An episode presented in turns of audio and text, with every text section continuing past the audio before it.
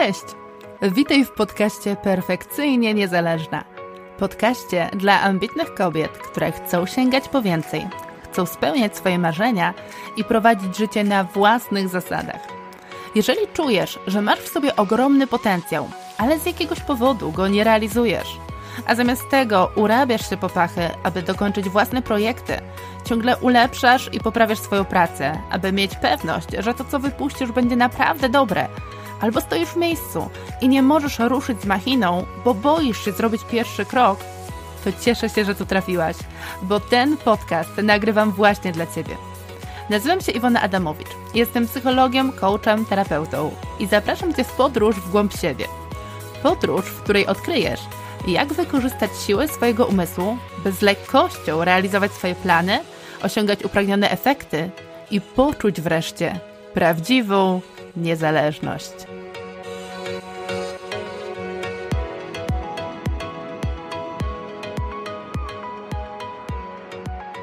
Cześć, witaj w kolejnym odcinku.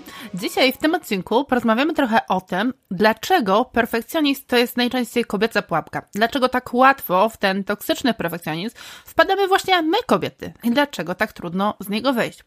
Bo nie ma co ukrywać. Perfekcjonizm dotyczy zarówno kobiet, jak i mężczyzn i myślę, że co do tego nikt nie ma żadnych wątpliwości. Bez względu na to, jaką mamy płeć, może się w nas wykształcić jego toksyczna forma. Jednak z jakiegoś względu mężczyźni zdecydowanie lepiej sobie sobie z nim radzą. Zdarza się nawet, że wykorzystują go jako taką swoją zaletę, jako wsparcie w tym, by osiągać sukcesy. Jak to się dzieje? Dlaczego kobiety przez swój perfekcjonizm bardzo często tracą pewność siebie, bardzo często hamują się przed działaniem, nie są w stanie wykonać pewnych rzeczy, które sobie zaplanowały, które chciałyby bardzo wykonać, nie rozwijają się i generalnie są mniej efektywne, czy też po prostu niezadowolone ze swoich efektów, i dlaczego to właśnie dla nich ten perfekcjonizm tak często staje się pułapką, a nie wsparciem? W dzisiejszym odcinku postaramy się poszukać odpowiedzi właśnie na te pytania. I zacznę od początku od tego, że oczywiście to nie jest tak, że każdy mężczyzna świetnie sobie radzi z perfekcjonizmem, a każda kobieta jest przez niego zablokowana. Jest to pewna forma uproszczenia oczywiście i to nie jest żadna reguła.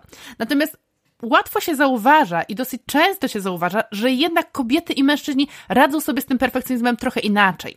Kobiety bardzo często przez perfekcjonizm właśnie mają takie poczucie, że są zblokowane, że nie mogą pójść dalej, że nie mogą czegoś przeskoczyć, że w jakimś miejscu się zatrzymują. Czują się bardzo często przez niego takie obciążone, takie, że jest tego zbyt dużo, jest nadmiar. Nadmiar z jednej strony obowiązków, ale z drugiej strony też nadmiar emocji, które je przygniatają, czyli takich popularnie mówiąc negatywnych emocji.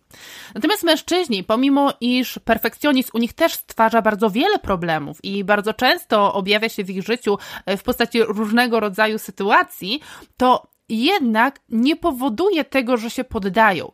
Bardzo często mężczyźni, pomimo swojego perfekcjonizmu, nadal próbują, nadal jakoś inaczej próbują podejść do tego, co ich spotyka, do tych wyzwań, do tych trudności i w końcu znajdują rozwiązanie. To, czy to rozwiązanie ich zadowala, czy nie, to jest inna sprawa, ale częściej czują jednak, że byli w stanie coś zrobić, byli w stanie coś dopiąć i że jednak ten perfekcjonizm w jakiś sposób przyczynił się do tego, że im się to udało. Dlatego dzisiaj przyjrzymy się temu, skąd się biorą te różnice, dlaczego tak jest, że u mężczyzn wygląda to zupełnie inaczej niż u kobiet e, i oczywiście skupimy się bardziej na kobietach, bo właśnie dla kobiet i o kobietach nagrywam ten podcast. Myślę też, że nikogo nie zaskoczy fakt, że tym, co bardzo mocno wpływa na rozwój toksycznego perfekcjonizmu u kobiet, jest po prostu nasze wychowanie, tak? Nasza kultura, w jakiej żyjemy, społeczeństwo, e, to, co tak naprawdę jest nam przekazywane już od najmłodszych lat, nasza taka socjalizacja. I oczywiście moglibyśmy się też upatrywać takich e, różnic biologicznych. I tutaj, jak wspomina profesor Piotr Gałecki, współautor książki On, Ona i Mózg, mózgi kobiet i mężczyzn różnią się pod wieloma względami. Tych różnic jest naprawdę dosyć sporo, są one bardzo istotne bardzo często, więc właściwie można by było powiedzieć, że mamy zupełnie różne mózgi, że mózg kobiety i mózg mężczyzny jest zupełnie innym mózgiem.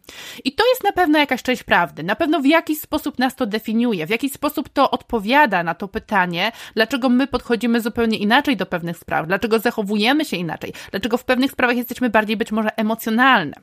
Natomiast chciałabym, żebyśmy się też tak bardzo mocno do tego e, nie przyczepiali, żebyśmy nie popadli w takie myślenie, że to wyjaśni nam całkowicie sprawę, bo kiedy patrzymy na to w ten sposób, no to wtedy automatycznie idziemy w takie przekonanie, że okej, okay, skoro taka się urodziłam, taki jest mój mózg, więc tak mam, taki jest mój ten bagaż e, jakiejś tam spuścizny genetycznej, no to znaczy, że ja nic nie mogę z tym zrobić i tak dalej musi być.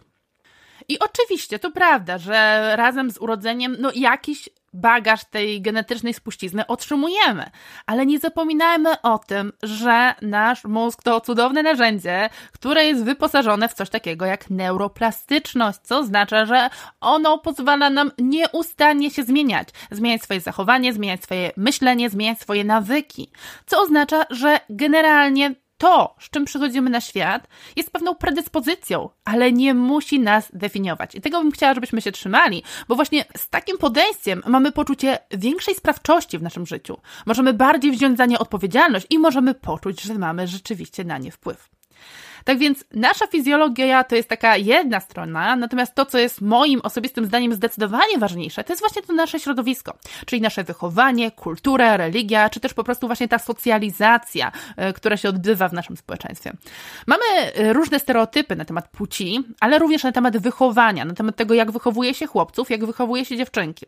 I tych stereotypów jest naprawdę wiele i bardzo często jeszcze zanim dziecko przyjdzie na świat, kiedy kobieta jest dopiero w ciąży, to już może usłyszeć wiele stereotypów. Na przykład, kiedy mówi, że będzie dziewczynka, to może usłyszeć: O, super, będziesz miała pomoc w domu, albo na zasadzie: O, świetnie, bo dziewczynki są takie grzeszne, więc będziesz miała łatwiej. A kiedy chłopiec, no to mogą usłyszeć coś w stylu: o, no to teraz się zacznie, tak? W kontekście takim, że z chłopcami jest generalnie trudniej, że oni są bardziej niegrzeczni, troszkę tak bardziej łobuzują i trudniej ich wychować. No i jeżeli już takie pierwsze myśli pojawią się u tej mamy czy u tych rodziców, no to wiadomo, że to wpływa też na to, jak później ci rodzice te dzieci e, wychowują, jak się do nich odnoszą. No bo to jest trochę na zasadzie tak zwanego efektu Rosenthala, czyli takiej samospełniającej się przepowiedni, że my oczekujemy, że dziecko danej płci będzie się tak zachowywać, więc oczywiście my też się zachowujemy adekwatnie do tego, jak myślimy, że ono się będzie zachowywać. Czyli jeżeli myślimy, że to dziecko będzie niegrzeczne, no to przygotowujemy się do tego, że będziemy musieli być na przykład bardziej surowi, tak? No i rzeczywiście zupełnie inaczej podchodzimy do pewnych rzeczy, które to dziecko robi, zupełnie inaczej na nie reagujemy, no i w ten sposób ta przypowieść się potwierdza, no bo jeżeli my inaczej się zachowujemy, no to i to dziecko zaczyna się do tego dostosowywać. No dobrze, no ale jak to się ma do tych różnic u perfekcjonistów chłopców i perfekcjonistek dziewczynek? Przyjrzyjmy się dokładniej temu wychowaniu, bo warto tutaj zwrócić uwagę na to, że dziewczynki bardzo często wychowujemy na takie grzeczne, takie posłuszne. Wymagamy od nich e, takich dobrych manier, też tego, żeby miały dobre oceny w szkole, żeby były wzorową uczennicą, żeby były miłe, żeby były ciepłe, pomocne. Generalnie mamy taki stereotyp kobiety opiekunki, czy też e, inaczej mówiąc, może też nawet kobiety matki Polki, czyli takiej kobiety, która zajmuje się tym, by zadbać o relacje, by zadbać o emocje innych, by się poświęcić, by w jakiś sposób oddać jakąś część siebie po to, by innym ludziom było dobrze. No i oczywiście, by się przy tym opiekować wszystkim dookoła i wszystkim dookoła. I do tego pięknie wyglądać, no bo to też jest kolejna rzecz, która gdzieś tutaj w to wchodzi. I widać ten taki stereotyp y, kobiety opiekunki nawet w wykonywanych zawodach, bo zauważ, że wiele z takich zawodów, które związane są z opieką nad dziećmi, nad osobami chorymi czy nad osobami starszymi, to są właśnie tak zwane damskie zawody. Bo kiedy na przykład pomyślimy o pielęgniarce, no to od razu nam się nasuwa właśnie kobieta pielęgniarka. Są oczywiście pielęgniarze, ale ich jest zdecydowanie mniej. Albo kiedy myślimy o nauczycielce, to tutaj moglibyśmy powiedzieć, ok, no ale jest coraz więcej nauczycieli mężczyzn. No tak, ale kiedy myślimy o nauczycielce przedszkolnej czy opiekunce w żłobku, to zobacz, to znowu jest zdecydowanie więcej kobiet. Natomiast mężczyźni częściej się pojawiają jako nauczyciele tych starszych dzieci, nastolatków, czy właśnie gdzieś na studiach, tak, różnego rodzaju doktorzy czy profesorzy. Więc tu jest właśnie ta różnica, że kiedy czy wymaga wymagana jest ta większa opieka, to większe zaangażowanie również gdzieś emocjonalne, ta większa empatia, no to wtedy to jest bardziej domena kobiet.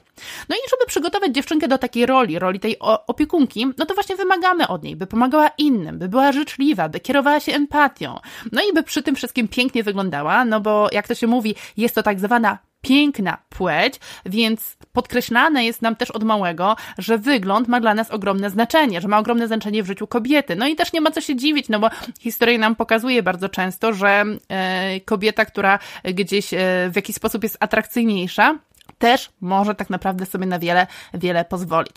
Więc wszyscy ogólnie jako społeczeństwo dbamy o to, żeby podtrzymywać te stereotypy, wierząc, że w ten sposób właśnie tej małej dziewczynce pomagamy.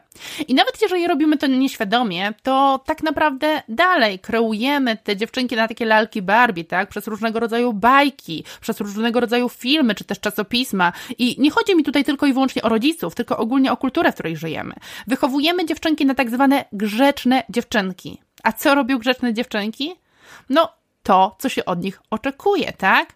Czyli grzeczne, to znaczy zgodne z oczekiwaniami innych, takie, które za bardzo się nie kłócą, takie, które się za bardzo nie wychylają, które raczej wybierają bezpieczne rozwiązania, nie ryzykują za bardzo i nie popełniają przy tym błędów. To są właśnie grzeczne dziewczynki, więc my uczymy te dziewczynki, by trwały w tym, co znane, bezpieczne, sprawdzone, w tym, co stałe, by postępowały zgodnie z zasadami, no i niestety w ten sposób blokujemy je w rozwoju. Bo na początku my możemy nawet tego nie zauważać. Przecież ta dziewczynka świetnie się uczy, ma wspaniałe wyniki, ma wspaniałe stopnie, jest tak dobrze wychowana, wszyscy ją lubią dzięki temu, tak? Więc wydaje się generalnie, że ona ma przyszłość zapewnioną. Ale niestety okazuje się, że kiedy wchodzi w dorosłość i w ten świat zawodowy, który jest bardziej takim światem męskim, gdzie tam zasady gry są bardziej takie właśnie związane z wyścigiem szczurów trochę, w tym, że trzeba się rozpychać łokciami, w tym, że trzeba się czasami przebijać i gdzie się liczy spryt, odwaga i podejmowanie ryzyka. No to kiedy dziewczynka uczona właśnie na tą taką grzeczną wchodzi w taki świat, no to zaczyna się duży problem, bo jej nikt tego nie nauczył. Ona nie potrafi tak po prostu rozpychać się łokciami. Nie potrafi walczyć o siebie. Nie potrafi pokazać, ile jest warta i, i co potrafi tak naprawdę, czyli y, jakie ma zdolności, jakie ma umiejętności, jakie ma talenty, bo nikt jej nie nauczył tego, że trzeba czasami zaryzykować i trzeba czasami zrobić coś niestandardowo. To, co ona potrafi, to przede wszystkim właśnie ta opieka to dbanie o dom, dbanie o relacje. No i właśnie często w takich zawodach się później realizuje, często takie zawody wybiera, bo po prostu jest jej w nich łatwiej. Ale zwróćmy uwagę na jedną rzecz, że chociaż zawody właśnie te związane z opiekuńczością, moim zdaniem są niesamowicie ważne. Myślę, że nawet są jedne z najważniejszych z zawodów, które wykonujemy w świecie, to wciąż są to zawody, które są zdecydowanie mniej opłacane niż tak zwane zawody męskie. Więc taka kobieta może chcieć dorównać mężczyznom, może chcieć bardziej wejść w ich świat, pokazać, co potrafi, czyli może jednak nie zdecydować się do końca na ten zawód opiekuńczy, no właśnie chociażby z tego względu, że wiąże się to z tym, że e, jest to zawód bardzo wymagający, od niej e, bardzo dużo e, tak emocjonalnie trzeba tutaj wejść, a przy tym mało płatny, więc może chcieć dorównać tym mężczyznom, wejść w ich świat, wejść w jakiś właśnie taki zawód bardziej męski. No ale zobaczmy, co tutaj się wtedy dzieje. Na jakiej pozycji musi stawać od samego początku. Na takiej pozycji, w której musi udowadniać swoją własną wartość, swoją mądrość, swoją, swój talent, swoje umiejętności, swoje zdolności. Tego, że po prostu da radę w tym miejscu, na tym stanowisku pracy, że poradzi sobie, mało tego, że będzie dobrym pracownikiem, no bo znowu stereotypy stawiają je na takiej straconej pozycji, że no ty tu w takim męskim świecie, nie dasz sobie rady, tak?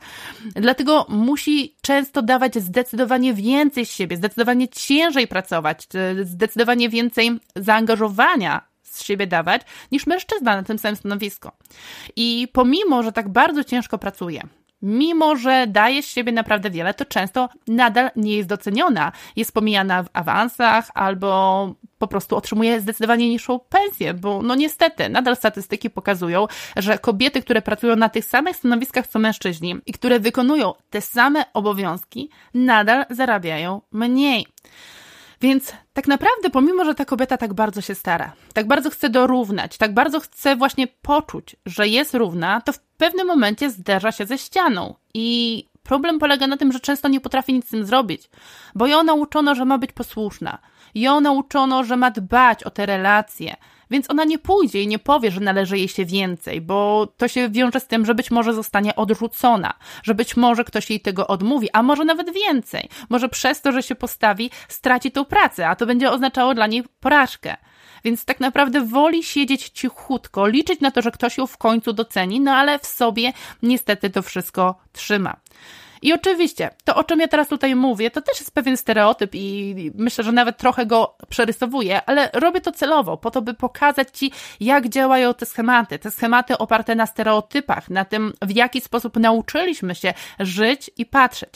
Bo z jednej strony rzeczywiście mamy tak zwaną piękną płeć, tak się mówi o kobietach, ale z drugiej strony uważa się też ją za słabą płeć, taką bardziej emocjonalną.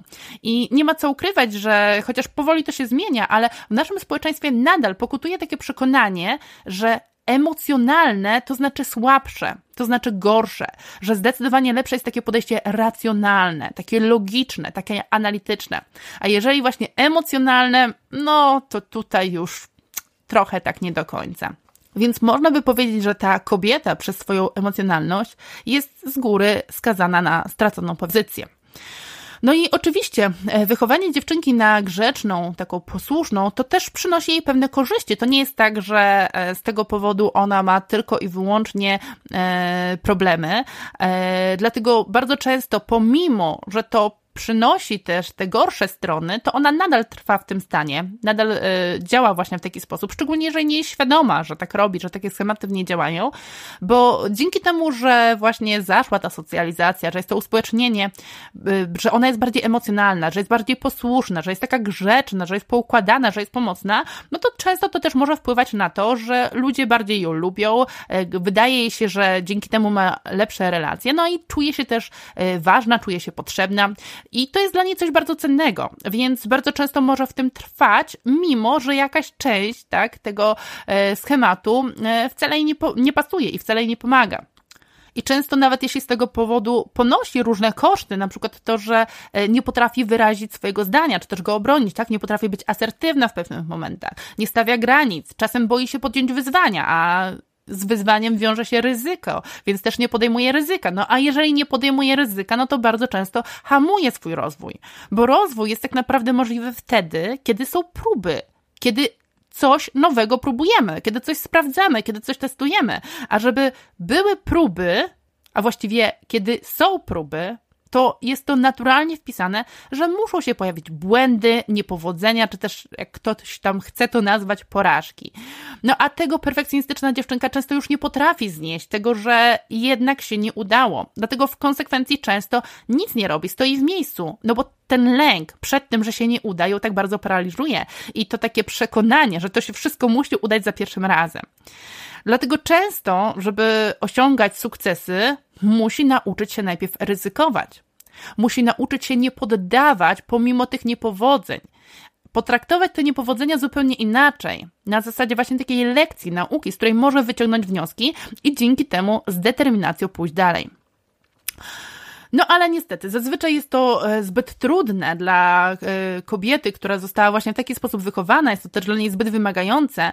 Mężczyźni mają tutaj zdecydowanie większe pole do popisu, zdecydowanie większą łatwość, bo ich się uczy tak naprawdę wysiłku.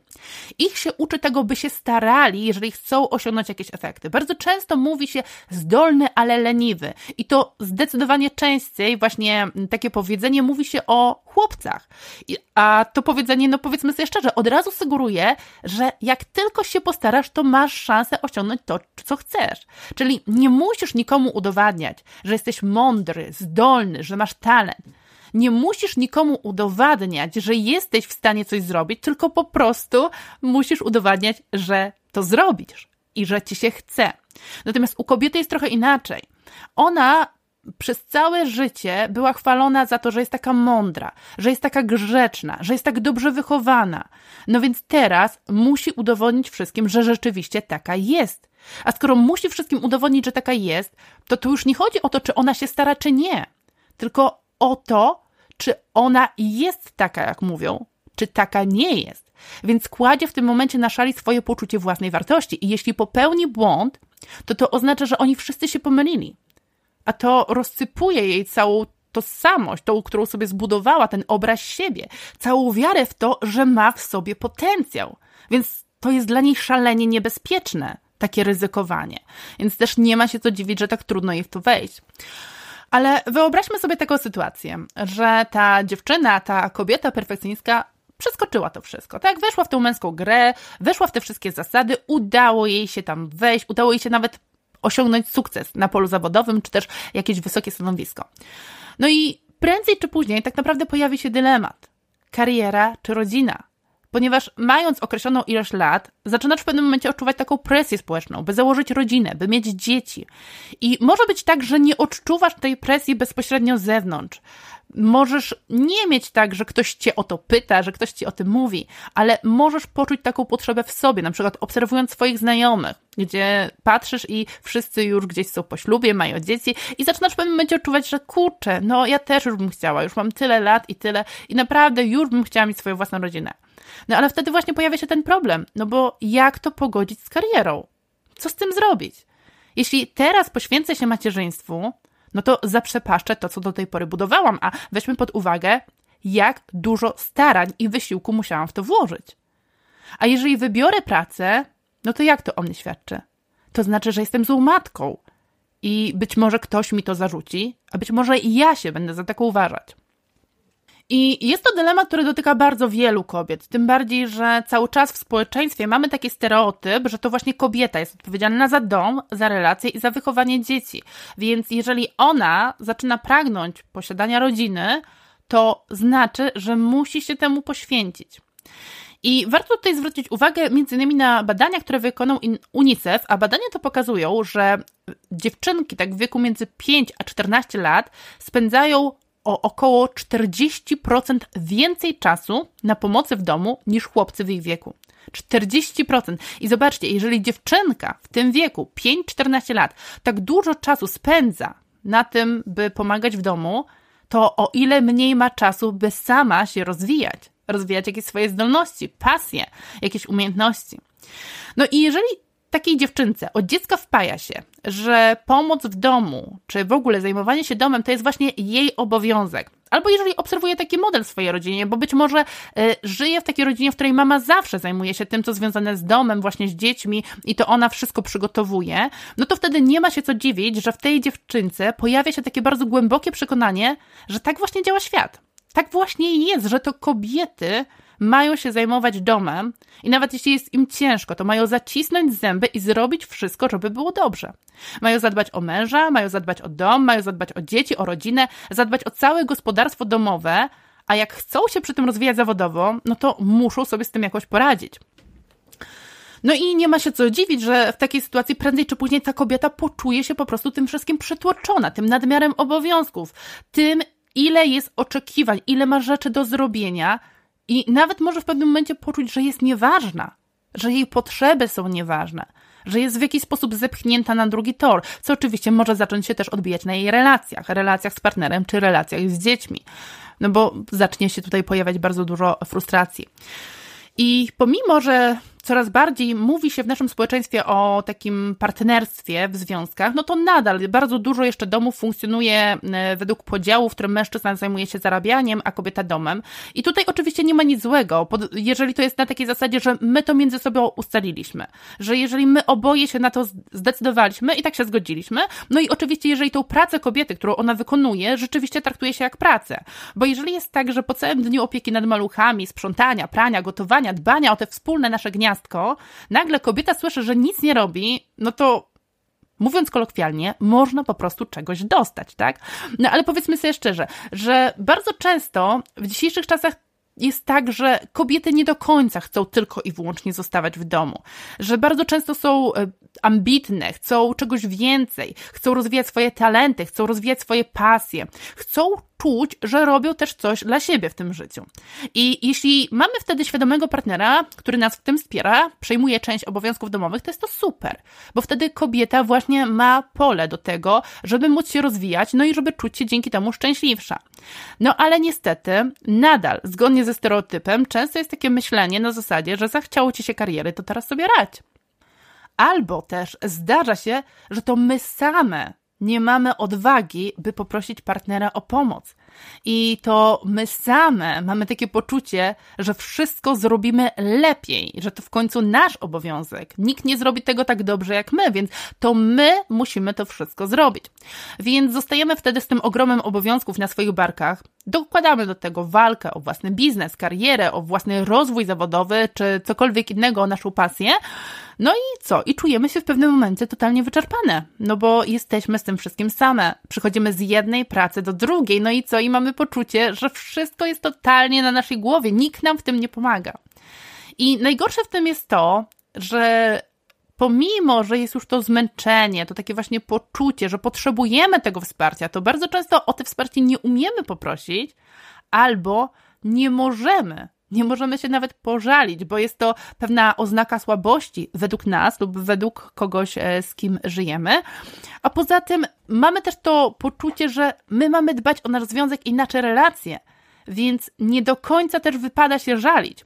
No bo wyobraź sobie taką sytuację, że wracasz do domu z pracy, twój partner już wcześniej wrócił do domu, jest w domu niezły bałagan, no ale on sobie siedzi, tak, nic nie robi, tak jakby tego w ogóle nie widział. No i w tym momencie większość kobiet, a już na pewno kobiet perfekcjonistek, no po prostu coś trafia szlak trafia, tak? Wkurzają się, bo patrzą, że jest bałagan, on nic nie robi, wrócił do domu i po prostu niczym się nie zajął. No i z jednej strony mogłabyś to po prostu olać, powiedzieć, dobra, ja też nic nie robię, e, no ale z tyłu głowy zaraz się pojawia, okej, no ale jeżeli ktoś do nas wpadnie w odwiedziny, albo jeżeli macie jakąś zaplanowaną wizytę, to co się od razu pojawia? Pojawia się to myśl, że kogo ocenią, kogo osądzą, że jest kiepsko panią domu? No właśnie, no właśnie ciebie. Więc jeżeli jesteś tego świadoma, to zaczynasz się wkurzać na niego, że on nic nie robi, że ci nie pomaga, on wkurza się na ciebie, że ty się go czepiasz, no i ostatecznie macie z tego powodu kłótnię.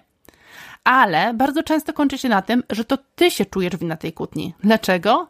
No bo przecież jesteś nauczona tego, że to ty masz dbać o relacje.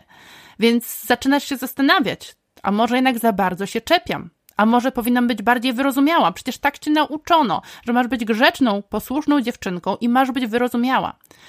I czujesz, że tak naprawdę masz w tym momencie dwa wyjścia. Albo będziesz próbowała wyegzekwować tą zmianę, żeby on coś zrobił więcej, no ale to się najczęściej kończy kłótnią, więc ty się potem czujesz winna, że tą kłótnię wywołałaś, albo zaciskasz zęby i grzecznie zabierasz się za swój, w cudzysłowie, obowiązek którego cię nauczono po to, by uniknąć tej kłótni, a jednocześnie, by nie mieć z tyłu głowy tej myśli, że jaki tu bałagan, bo to jest też bardzo często tak, że to my po prostu tego bałaganu wytrzymać nie możemy. I bez względu na to, jaką opcję z tych dwóch wybierzesz, i tak będziesz czuła się niezadowolona. Niezadowolona z siebie, niezadowolona ze swojego życia, niezadowolona ze swojego związku i niezadowolona z tego, co cię spotyka. I kiedy tak teraz o tym mówię, to przypomina mi się pewna historia. Historia, którą kiedyś opowiedziała mi koleżanka e, na studiach. I to jest historia, która właśnie opowiada o tym, jak ludzie mają wobec siebie różne oczekiwania właśnie przez stereotypy, które są w nas zakorzenione. I co właściwie można zrobić, by w te oczekiwania innych ludzi nie wchodzić, w te stereotypy nie wchodzić? I chciałabym Ci teraz tą historię opowiedzieć, ale żeby zachować anonimowość tej mojej koleżanki, to dla przykładu, dla tego naszego podcastu, dla tego odcinka, nazwę tą koleżankę po prostu Kasia. Więc historia wyglądała tak. Moja koleżanka Kasia mieszkała razem ze swoim narzeczonym już od pewnego czasu. No i miała przyjechać do nich, przyszła teściowa wraz z teściem. I kiedy teściowa weszła do mieszkania, to zaczęła rozglądać się po kątach, tak jakby sprawdzała, czy Kasia będzie odpowiednią żoną dla jej syna, czyli przyglądała się wszystkiemu, jak to wygląda i w ogóle jak oni sobie mieszkają. I w pewnym momencie zawołała ją do siebie i wskazując palcem na żandol zapytała: Kasiu, a co to jest? O tam. No i Kasia tak patrzy i mówi: Gdzie? No i więc ta teściowa powtarza, no tam, koło żandola. Więc Kasia podchodzi bliżej, patrzy się, patrzy, no i w pewnym momencie z takim uśmiechem i rozczuleniem w głosie mówi: O, pajączek zrobił sobie pajęczynę. Po czym odeszła od teściowej, wróciła do teścia, z którym rozmawiała przed chwilą, po to, by dokończyć rozmowę, no i jak gdyby nic, po prostu nic sobie z tego nie zrobiła. No i teraz spójrzmy właśnie na tą historię, jak ona pięknie pokazuje, że kiedy ty nie kierujesz się stereotypem, kiedy ty nie masz takiego poczucia obowiązku, że ty, nie wiem, musisz zdać jakiś egzamin, jak tutaj chociażby przed teściową, y, egzamin z tego, czy jesteś perfekcyjną panią domu, to nie pozwalasz na to, by wejść na taki poziom rozmowy, w którym ktoś narzuca ci swoje oczekiwania. Ty bardzo często w takiej sytuacji nawet nie zauważasz tych oczekiwań, nie odczytujesz ich, bo rozmawiasz na takim poziomie, na jakim zostało zadane pytanie. Teściowa zapytała, co to jest, więc ona dokładnie na to pytanie odpowiedziała. Nie dodając sobie do tego żadnej interpretacji i nie wmawiając sobie, że to jest raczej uszczypliwość o to, że chyba niedokładnie sprząta. Po prostu odpowiedziała na pytanie i tyle. I dalej zajęła się tym, czym się zajmowała. No i co to dało Kasi? Dało jej spokój bo nie musiała teraz roztrząsać w sobie, czy dobrze odpowiedziała, co ta teściowa teraz sobie o mnie myśli i w ogóle jaki kwas, że ona to zobaczyła. A co to dało teściowej? No właśnie, być może na początku był to szok dla teściowej, ale zobaczcie, że to też dało jej myśl do zrozumienia, że z Kasią nie będzie tak łatwo, że ona nie da wejść sobie na głowę, że tutaj jednak są pewne granice. Natomiast teściowi, z tego co opowiadała ta moja koleżanka, dało niezły ubaw, więc myślę, że to też taka fajna sytuacja. No i teraz jeszcze tak na koniec, dla kontrastu, chciałabym Ci opowiedzieć pewną e, sytuację z mojego osobistego życia, która bardzo mocno też pokazuje, jak zaszczepiony w głowie stereotyp wpływa na ten nasz damski perfekcjonizm i jak potrafi wpędzić nas kobiety na taką drogę trochę samozniszczenia, tak? Takiego umartwiania się i no troszkę nawet bym powiedziała cierpiętnictwa. Historia ta miała miejsce, kiedy byłam jeszcze młodą dziewczyną. Perfekcjonizm wtedy był u mnie na bardzo, bardzo wysokim poziomie i mieszkałam w mieszkaniu studenckim razem z moim chłopakiem, obecnym mężem. Y, wtedy też podjęłam się pierwszej takiej mojej poważniejszej pracy i to była praca, która wymagała ode mnie naprawdę dużo. Y, miałam tam szansę zarobić naprawdę duże pieniądze, szybko awansować, więc bardzo się w nią angażowałam i też bardzo dużo pracowałam. Pracowałam praktycznie od 7 rano do 20, od poniedziałku do piątku, czasami Zdarzało się nawet do 21 czy 22 i w soboty również od rana mniej więcej do godziny 16-17. W międzyczasie uczyłam się też zaocznie, więc co drugi weekend miałam zajęcia, na których też spędzałam czas od rana do wieczora. W konsekwencji jedyny mój wolny czas wypadał mi co 4 tygodnie w jedną niedzielę. Czyli na całe 4 tygodnie miałam jeden, jedyny dzień wolnego i to była niedziela. No i zgadnij, co ja wtedy robiłam. No cóż mogłam robić? Sprzątałam. Sprzątałam całe mieszkanie, bo akurat wtedy wypadał nasz dyżur. I mimo, że mieszkałam wtedy właśnie z moim chłopakiem, nawet nie wyobrażałam sobie tego, że on by mógł to zrobić, albo że ja mogłabym go poprosić o to, by mi w tym pomógł.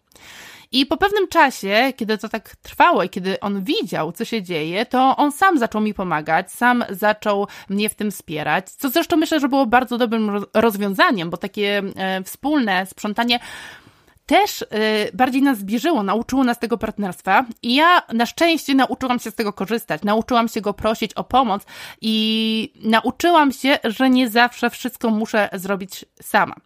Więc u mnie na całe szczęście to przekonanie, że to jest mój obowiązek, że ja to muszę wykonać, że ja to zrobię lepiej, bo to też o to chodziło, dość szybko udało mi się poskromić do tego stopnia, że my z mężem zaczęliśmy tworzyć taki naprawdę partnerski związek, zarówno jeżeli chodzi o obowiązki domowe, czy później wychowanie dzieci. I doszło nawet do takiej sytuacji, że był taki czas, kiedy nasze dzieci były bardzo malutkie, że zdecydowaliśmy, że to ja zajęłam się swoim życiem zawodowym, a mój mąż wychowywaniem dzieci i domem. I chociaż teraz coraz częściej słyszy się o takim równouprawnieniu, również w kwestii właśnie obowiązków domowych, czy w kwestii wychowywania dzieci, to w tamtym momencie nadal to była taka dość niepopularna decyzja i nieraz spotykaliśmy się ze zdziwieniem, kiedy mój mąż stwierdzał, że no ja teraz nie pracuję, bo zajmuję się dziećmi. Tak więc to nie było dla wszystkich takie oczywiste. No i tak na koniec chciałabym podsumować, że pomimo, że nasze społeczeństwo coraz mocniej promuje partnerstwo w związkach, coraz bardziej zauważamy, że ten podział obowiązków domowych, to równouprawnienie kobiet w świecie zawodowym e, jest gdzieś promowane, to moim osobistym zdaniem nadal jest jeszcze spory kawałek pracy do zrobienia. Ale ten kawałek pracy do zrobienia to jest też ten kawałek, który my same musimy zrobić, bo chodzi o to, żebyśmy też same sobie na to wszystko pozwoliły. Na to, żeby ktoś przejął część naszych obowiązków albo też pomógł nam w dotychczasowych. Generalnie ja lubię mówić, że to nie jest mój obowiązek, jeżeli właśnie chodzi o takie sprawy domowe i nie na zasadzie, że to mąż mi pomaga, tylko że to są nasze obowiązki i pomagamy sobie nawzajem robiąc to. Więc jeżeli masz ochotę, to możesz też to dla siebie wziąć. Ważne jest też, byśmy pozwoliły sobie na to, między innymi, żeby zarabiać lub mieć wyższe stanowiska niż nasi partnerzy i nie czuć się z tego powodu winne. Na to, żeby czuć się ok z tym, że chcemy się realizować, że chcemy rozwijać swoje ambicje, swoje talenty, swoje pasje, że chcemy coś osiągać zawodowo. I bardzo często to właśnie my sobie musimy na to pozwolić. Bo nie chodzi o to, co robią inni, czego od nas oczekują, tylko o to, że bardzo często my same nosimy w sobie te stereotypy i wtedy właśnie się nimi kierujemy. I to my musimy pozwolić sobie na to, żeby o siebie zadbać, żeby zwrócić się do siebie, żeby potraktować siebie właśnie po partnersku. Bo jeśli my tego nie zrobimy dla siebie, to możemy narzekać, możemy obwiniać wszystkich dookoła, ale nasza sytuacja i tak niewiele się zmieni. No i żeby było jasne, bo ten odcinek bardzo dużo mówi o tym, jak kultura, społeczeństwo i wychowanie wpłynęło na nas, jako na kobiety, pod względem właśnie rozwoju tego toksycznego perfekcjonizmu, ale celem tego odcinka nie jest to, by się usprawiedliwić, by znaleźć kozła ofiarnego na zasadzie, że to wszystko ich wina, oni mi to zrobili, oni mnie tak wychowali, oni mi to zaszczepili ja poprzez ten odcinek tak naprawdę chciałam Ci tylko pokazać, że pracują w nas pewne schematy, że mamy w sobie zaszczepione pewne stereotypy, które oczywiście bardzo często przejęliśmy z rodziny, społeczeństwa, kultury czy religii, ale które siedzą bardzo często już w nas. I dopóki my nie jesteśmy świadomi tego, że one w nas funkcjonują, to one będą dalej działać, dalej będą sobie tak po cichu w tle gdzieś wpływać na nasze życie. I jeśli sobie tego nie uświadomisz, to nie będziesz mogła z tym nic zrobić. Ale jeżeli być może dzisiaj, słuchając tego odcinka, stwierdziłaś, kurczę, ja też tak mam, to jest właśnie o mnie, tak, właśnie tak myślę, tak właśnie czuję, to teraz, mając tą świadomość, możesz powiedzieć, okej, okay, ja też tak mam, a raczej ja też tak miałam ale dość, ja już tak nie chcę, więc ja biorę teraz odpowiedzialność za siebie i swoje życie. I tego właśnie z całego serca Ci życzę, byś dzięki rozwijaniu, pogłębianiu swojej świadomości mogła wziąć właśnie ster za swoje życie, byś mogła wziąć za niego odpowiedzialność, no i byś wtedy mogła poczuć, że rzeczywiście jesteś perfekcyjnie niezależna. I w dzisiejszym odcinku to wszystko, co dla Ciebie przygotowałam. E, bardzo Ci dziękuję za wysłuchanie. Jak zwykle zapraszam Cię też do tego, byś dzieliła się ze mną swoimi spostrzeżeniami, jakimiś być może momentami aha, takimi odkryciami, które się u Ciebie pojawiły. Możesz to zrobić zarówno w komentarzu, czy też w naszej grupie na Facebooku Perfekcyjnie Niezależne, do której Cię bardzo serdecznie zapraszam. Link do grupy znajdziesz w opisie tego odcinka. Tam również znajdziesz link do testu, czy jesteś księżniczką perfekcjonizmu, więc jeśli jeszcze go nie zrobiłaś, to również Cię zapraszam, żebyś mogła go wykonać. Natomiast jeżeli podobał Ci się dzisiejszy odcinek, jeżeli zobaczyłaś w nim jakąś wartość dla siebie. I jeżeli być może pomyślałaś o jakiejś osobie, która mogłaby go posłuchać i byłby dla niej wartościowy, to będzie mi bardzo miło, jeżeli zostawisz po sobie ślad w postaci kciuka w górę, subskrypcji, komentarza, udostępnienia, cokolwiek, co możesz zrobić w zależności od tego, gdzie słuchasz tego odcinka. Będzie mi bardzo miło, bez względu na to, jaką czynność wykonasz. A na dzisiaj to wszystko. Serdecznie Ci dziękuję za wysłuchanie i do usłyszenia w kolejnym odcinku. Pa, pa!